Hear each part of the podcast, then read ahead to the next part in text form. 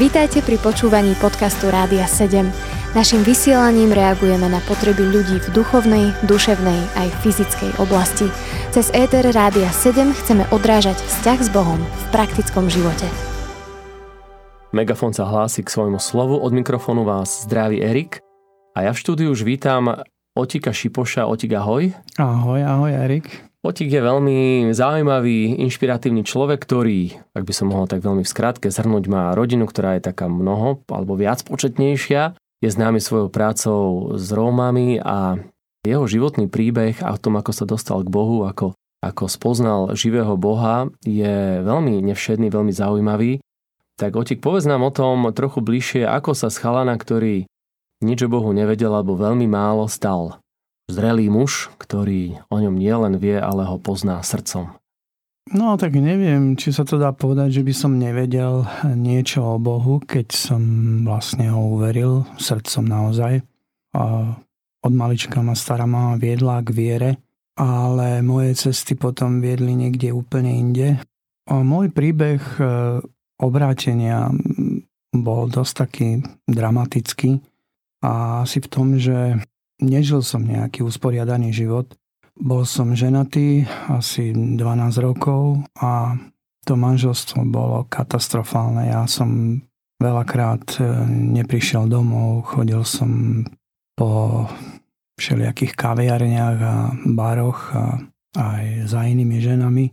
Takže môj život bol veľmi ťažký. Napriek tomu, že som hovoril, že som veriaci, môj život bol úplne, úplne iný. A po tých 12 rokoch manželstva som si uvedomil, že môj život je úplne v troskách a som si povedal, že zoberiem si život, nemá to zmysel. A vyznám vlastne aj svoje žene veci, ktoré som robil. A nech sa deje, čo sa deje, proste poviem pravdu o sebe, ako žijem taký dvojitý život. Nebolo, ja len do toho tak skočím, že nebolo lepšie riešenie tie veci napraviť, ako si brať život?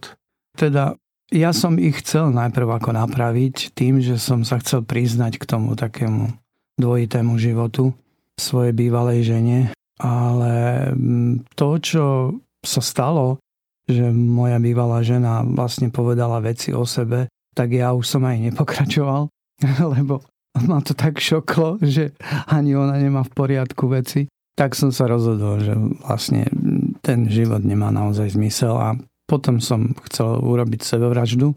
A prvý taký dotyk s nadprirodzenom bol práve vtedy, keď som sa rozhodol, že idem urobiť to, že si zoberiem život a odišiel som vlastne z domu a túlal som sa a jeden deň vlastne tak mrholilo som si povedal, že pôjdem a obesím sa. A to bolo veľmi zvláštne, že Išiel som, to bolo v Partizánskom, išiel som hore mm, do lesa a po ceste, neuveriteľne, myslel som na povraz, ale nemal som povraz, ale jak som išiel po chodníku, zrazu som videl na chodníku povraz. Neuveriteľné. Tak som sa obzrel okolo, nikoho som nevidel a ten povraz som si dal okolo pása, išiel som hore do lesa, vyšiel som na také miesto, hore až na vrchol toho kopca a videl som celé mesto a našiel som taký zvláštny strom, ktorý bol jak šibenica, tak som zavesil to lano tam a bol tam aj kameň, takže aj som si to vyskúšal. Ale predtým som sa nejak tak pozbudzoval v tom, že ten život naozaj nemá zmysel a pozrel som na celé mesto a som konštatoval, nemá to zmysel. A tak išiel som to ako urobiť, e, dal som si vlastne tú slučku, no ale nemal som odvahu, som si to dal dole prvýkrát, potom druhýkrát znova som naberal odvahu a až nakoniec e, tretíkrát som si povedal, že nemá to zmysel, idem. A v tom, jak som si to dával, tak zrazu som počul hlas. Ale ten hlas, ten, ten bol ako keby okolo mňa, ale bol aj vo vnútri vo mne taký bol tichý, ale zároveň hlučný, že som to úplne zretelne počul, tú vetu nikdy nezabudnem a to bolo, ten hlas mi hovorí, no môžeš sa obesiť, ale aby si vedel, tvojim deťom sa budú v škole vysmievať, že majú otca obesenca. A ja som z toho miesta utiekol preč, utekal som dole. Z toho celý ten kopec vlastne som zutekal dole až na pole, kde som sa rozhodol teda, že skoncujem aj tak s tým životom, aj tak ten život nemá zmysel, ako nie, neurobím to takto, urobím to inak. Tak som sa rozhodol, že na tom poli bol kozol a vylezol som hore na tú slamu a tak som si povedal, že odtiaľ to už nezlezem, tu chcem zomrieť. A ja ani neviem, koľko dní som tam bol, ale viem, že pršalo, orali okolo a ja som bez jedla, bez vody, neviem, neviem, koľko som tam času strávil. Ale po nejakom čase som zliezol nakoniec dole vysilený a z tých kalúží, čo tam bolo, tak som pil tú vodu.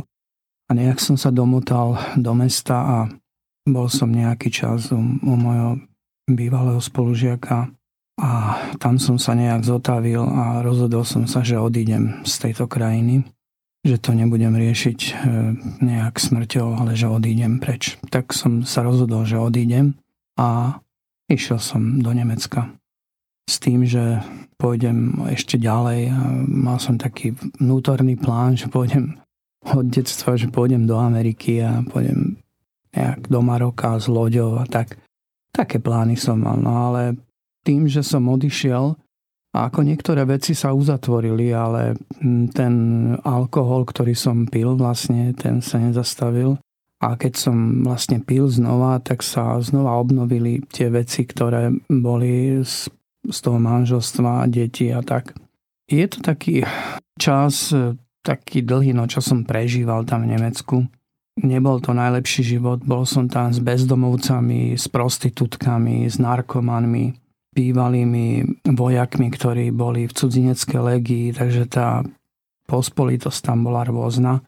Si aj niečo robil, alebo si len tak eh, vegetoval na e, ulici? Čas, z času na čas sa podarila nejaká brigáda, ale aj tak väčšinu času som strávil vlastne pitím a tej partii tam to bolo bežné, že proste tam jeden doniesol druhý a potom som sa namotal aj na nejaké ľahšie drogy a a bolo to taký, znova taký kolotoč, z ktorého som zase nevedel nejak výjsť von.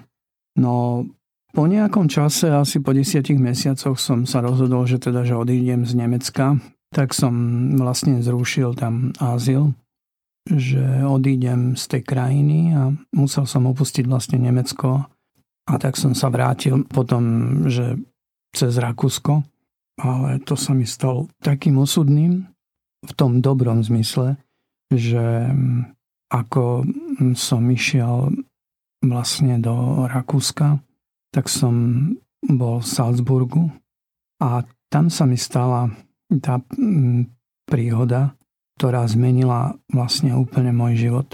A o tej si povieme až po piesni, ktorá teraz zaznie. Zostaňte s nami a to počúvajte si tento príbeh až do konca. Počúvate podcast Rádia 7.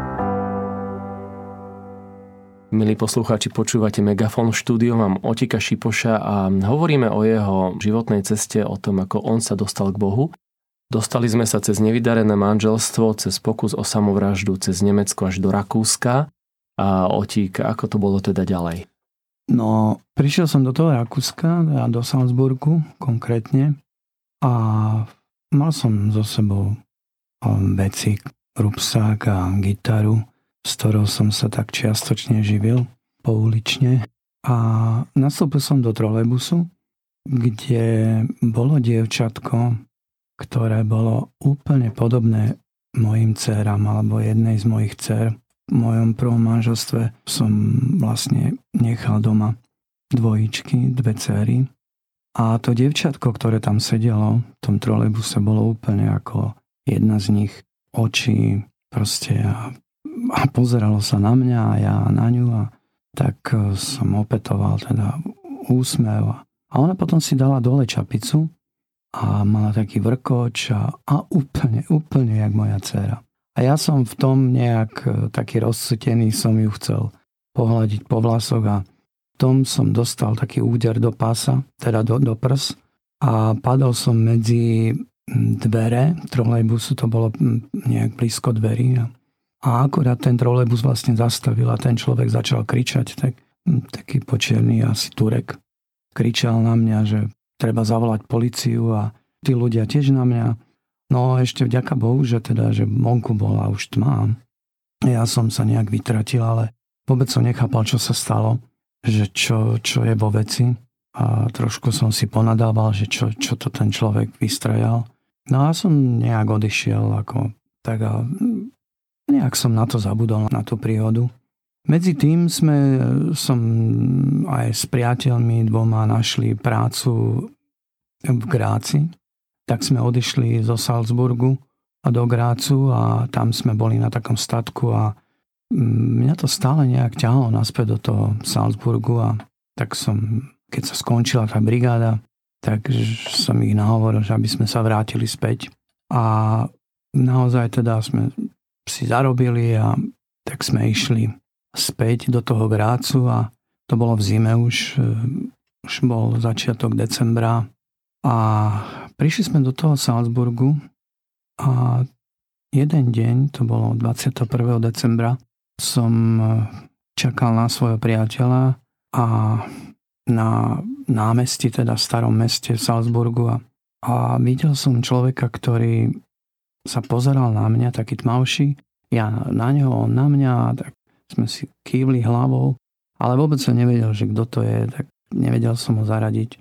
Potom po nejakom čase, asi 10 minút, prišiel policajt ku mne aj s týmto človekom a pýta sa ma policajt, či viem, či poznám toho človeka, či viem, kto to je. Neviem, je mi známy, ale neviem. Tak potom vypýtal doklady odo mňa a, a že aby som ho nasledoval, že na policajnú stanicu. A tak sme prišli na policiu a to bolo úplne šokujúce pre mňa, pretože keď sme vstúpili do mm, miestnosti, kde boli policajti, jak sa otvorili dvere, tak ten človek hovorí na mňa, že to je ten muž, ktorý dával ruku medzi nohy mojej cery.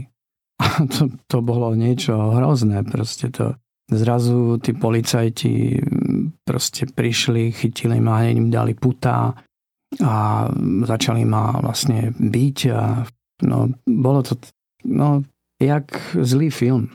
A vyšetrovali hneď Interpol, proste no to, to bolo veľmi zlé.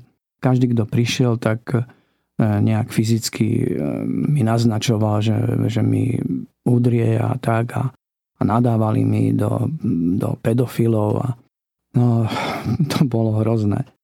Potom po tých 4 hodinách e, ma znova v putách zobrali do takej klietky do auta a ocitol som sa e, vo väznici, e, kde hm, ešte bolo vyšetrovanie a potom po niekoľkých hodinách okolo tej jednej v noci ma dali do cely a neskôr asi o hodinu prišla tlmočnička, ktorá mi vlastne tlmočila, čo sa stalo a že z čoho som obvinený a že bude súd, že som sa dopustil ako takéhoto deliktu. No a ja som jej vysvetlil, že to je smiešne, ja som nič také neurobil a ani by ma to nenapadlo, veď mám tam doklady v pase, mám napísané deti, prečo by som to robil. A ona mi hovorí, že no tak to vám neveria. Takže buď teda dám kauciu, alebo teda, že bude súd. No, tak e, bolo to pre mňa také strašné, lebo som bol tej samotke a som ešte mal kopec energie tej zlej že som kopal do dverí a nadával, kričal na nich a mm, dosť oplzlo, tak všelijak vulgárne, aby proste ma pustili, že som nič také neurobil. Ale potom po niekoľkých hodinách sa to utišilo a mm, prešiel deň a už to bolo také kľudnejšie, ale ten večer, druhý deň, to bolo veľmi zvláštne, pretože ja som kričal, že som nevinný, ale zrazu to bolo tak, ako keby tie steny z tých stien počujem, že si vinný. Nie v tomto, ale, ale to, že ty máš céry a keby sa to im stalo, tak ty si tam nebol ako otec. Ale znova som nikoho, ako, čo to je, aký hlas. A to bol veľmi podobný tomu hlasu, ktorý som počul, keď som sa chcel obesiť. A zrazu som premyšľal ako o takých zvláštnych veciach. Pozeral som na steny a na tých stenách boli adresy popísané tých ľudí, ktorí tam strávili nejaký čas. A mne nič neprišlo na um, iba Ježiš. Tak som napísal veľkými písmenami na stenu Ježiš. A to bolo veľmi zvláštne, že zrazu ako keby tá miestnosť sa pomaličky naplňala, ale nikoho som nevidel. Naplňala sa, ako keby tam boli mm, ľudia, proste ale bytosti, ale nikoho som nevidel a som cítil, to bolo tak silné, že proste ja som si klakol a stále mi išlo do plaču a len a som začal veľmi plakať. A som plakal, plakal. Neviem, koľko to bolo. A zrazu, ako som tak klačal a plakal, tak zrazu som cítil, ako keby sa fyzicky ma dotkla ruka na pleco a ja som otvoril oči, ale nikoho som nevidel. Ale som hneď vedel, že to je Ježiš. Hneď ja som nemal o tom pochybnosti, že to je Ježiš sám. Ale hovorím, nikoho som nevidel, ale ten dotyk som cítil. A ja som ešte viac plakal, plakal a zrazu, zrazu sa mi naskytol taký zvláštny pohľad, že som videl svoj život od detstva.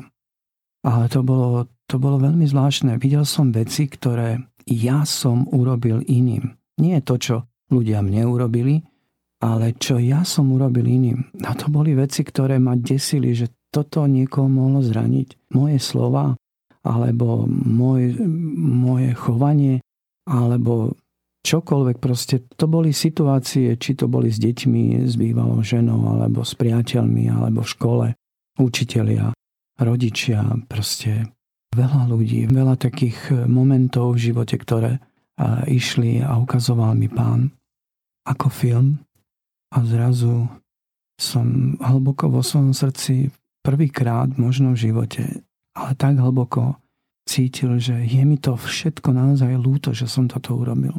A potom sa stalo niečo veľmi zvláštne, že ako som to v srdci, nepovedal som to ústami, ale v srdci som to povedal, že mi to je lúto, tak e, zrazu som počul, je ti všetko odpustené. A odišlo to všetko ako kameň odo mňa a ja som zrazu bol v tej celé ako balón. A bolo mi úplne jedno, či tam budem 100 rokov, či tam budem koľkokoľvek. A to bolo veľmi zvláštne. Ako keby som aj nemal telo. Tak som sa cítil. A potom sa stalo ešte niečo zvláštnejšie, že Boh mi ukázal moju budúcnosť ako veci, ktoré prídu. Ukázal mi veci, ktoré sa už stali a ešte veci, ktoré sa neudiali, ale mnoho vecí sa už uskutočnilo. Veď už to bolo pred 23 rokmi, keď sa toto stalo. Takže mnohé veci sa už naplnili a ešte na niektoré čakám, že sa naplnia. A potom, ako keby ten film skončil a zrazu som si uvedomil, že som tam sám. Ako pán tam nie je, ale ten pocit šťastia a radosti a slobody bol taký silný, že, že proste to bolo neuveriteľné. A po tomto momente e, na druhý deň ma dali do druhej cely, kde boli vlastne muslimovia.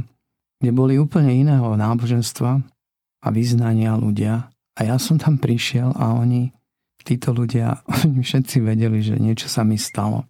Som si lahol hore na poschodovú postel tam, kde som mal miesto.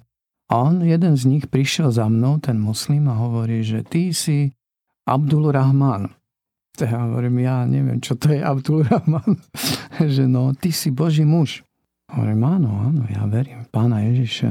O, začal mi potom vysvetľovať, že mm, Ježiš je prorok a tak, ale ja hovorím, nie, nie, nie, Ježiš je Boh. A tak potom prišli ostatní tí a mali tam Korán a tak, ale bolo to, bolo to úžasné, že vôbec sme sa nehádali, kto má pravdu a tak, ale jednoducho sme sa prijali a, a a ja som ani nevedel, že čo sa vlastne celé deje v tej cele. Ale oni všetko to jedlo, e, čo prichádzalo, tak e, oni dali na bok a dali mi svoje. Dali tie nekvasené chleby, ovocie, čo im posílali a tak. Proste dali mi takúto česť títo ľudia a, a ja som nevidel predtým nejak skutočne veriacich ľudí a zdalo sa mi to také úžasné, že sa modlia 5 krát denne jeden z nich mal problémy asi 13 rokov s krížami. A vieš čo, že ja ťa pomasírujem a že a tak som masíroval, nie, a teraz som sa ho dotýkal a zrazu on bol úplne ozdravený. On bol úplne uzdravený, 13 rokov boleli kríže, nemohol. A on bol z toho šoknutý a hovorí zázrak. A my sme tam mali hodinovú takú vychádzku každý deň. A už ostatným už to všetko zreferovali. Z tých druhých mi posielali jedlo. A ešte som teda fajčil, tak cigarety mi posielali. A proste to bolo, to bolo také úžasné. No a nakoniec sa to vlastne udialo tak, že som tam bol len 20 dní a potom ma prepustili s tým, že nebol žiadny súd a títo ľudia, ktorí boli v tej cele so mnou, tak ešte ma požehnali, dali mi ešte aj peniaze na cestu a, a bolo to úžasné. No. Takže toto bol ten moment, ktorý mi zmenil život, aj keď to je dnes už to berem ako úplne inak, ako berem to ako dar a vôbec e, celé vyslobodenie, lebo v tej celé, keď som bol na samotke, tak sa udialo mnoho vecí. Jednak som bol vyslobodený e, Božím dotykom z alkoholu, bol som z rôznych takých perverzít e, sexuálnych, takých žiadostí vyslobodený a, a ja som to fyzicky cítil. Odišlo z mojej hlavy zmysle, čo ma držalo Teraz dnes viem, že to bolo démonické celé, ale som to fyzicky pocítil, že títo démoni odišli odo mňa a mi to prestalo vlastne nejak trápiť mysel a všetky tie myšlienky, ktoré som mal predtým, ako keby sa stratili. Bol som úplne iný človek a keď som bol eskortovaný na hranice, to bolo v januári, ja som nemal nič, ja som mal jednu igelitku, kde som mal topánky, E, nejaké slipy, ponožky, tielko a to bolo všetko. A to bolo, bolo v zime 12. januára. Nemal som kam ísť. Pred sebou som mal vlastne dva roky, ktoré som neplatil výživné na deti, takže vlastne ma kriminálka hľadala. Kvôli tomu e, nemal som doklady e, už, lebo vlastne vznikol slovenský štát, ani občianský, proste nič som nemal, tak to a ešte v zime nemať kam ísť, tak sa rozhodol, že pôjdem ku stríkovi a na druhý deň od strika vlastne som išiel ku tete a tam, ako som prišiel k nej do Bernolákova, tak ona mala Bibliu na stole a, a nechala ma teda u seba. Začal som čítať tú Bibliu, hádal som sa sám so sebou, no a zázračne som sa zamestnal a začal som vlastne posielať výživné na deti a bol som sa aj údať na policii. No, to bolo také dosť komické, lebo tí policajti vlastne mi nič e, vážne nepovedali, len aby som začal posielať výživné a tak. Potom som e, prišiel za ženou bývalo, aby mi odpustila a tak som si dával postupne veci do poriadku. Ale to, čo je ešte veľmi dôležité, keď som bol v tej cele sám s pánom Ježišom, tak e, Boh mi vtedy dal na srdce vec, ktorá mi robila problém do toho veku, keď som sa stretol so živým Bohom, je, že aby som vyznával, že som Róm. A ja som to do tej doby stále zapieral pred každým, a nie len to, aby som vyznával, že som Róm, ale že aby som išiel k Rómom a zvestoval im Ježiša. A zvestoval im vlastne to, že naozaj on žije.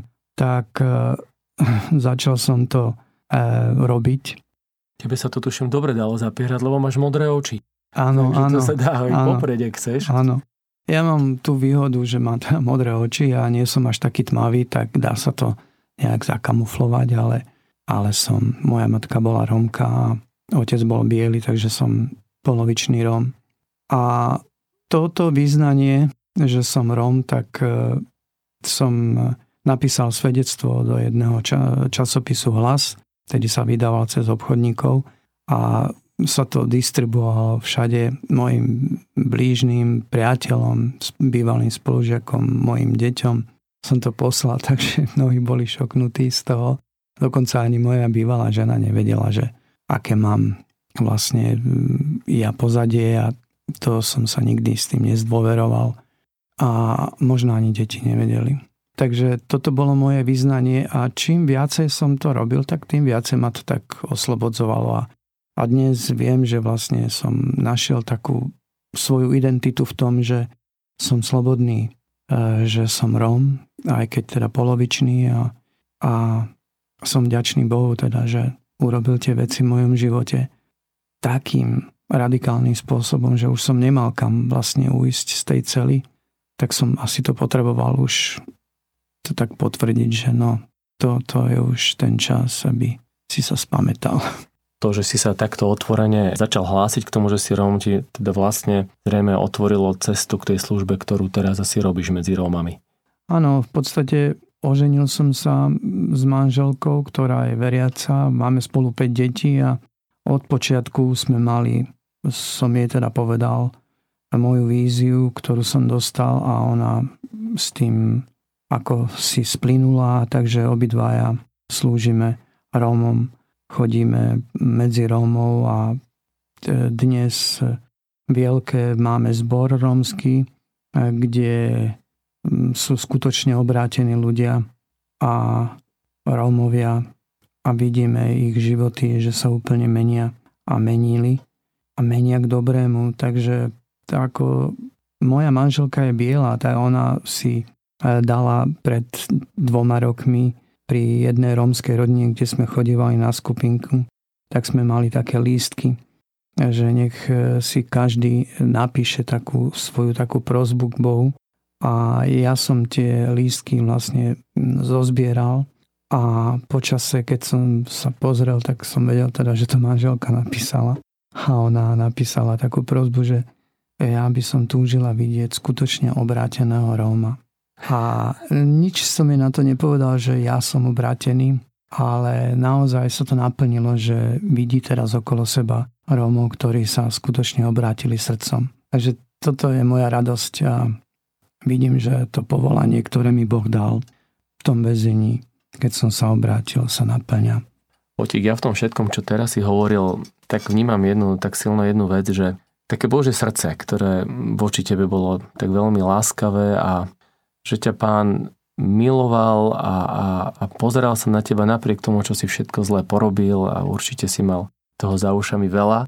Ale tam, keď prišiel za tebou do tej cely, tak neprišiel s nejakým káraním a neprišiel s nejakým, nejakými trestami, ale prišiel s veľkým súcitom a s, veľkým, s veľkou pomocou.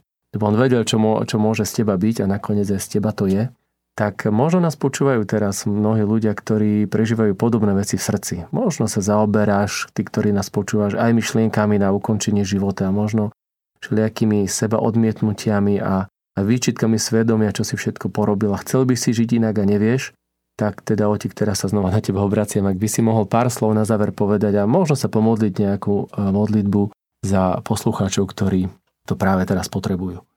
Ja by som chcel mm, povedať ako tým, ktorí majú nejaký pocit odmietnutia alebo nejakej takej menej cennosti, to, čo som prežíval ja v živote, alebo nejakej takej tajnosti vnútornej.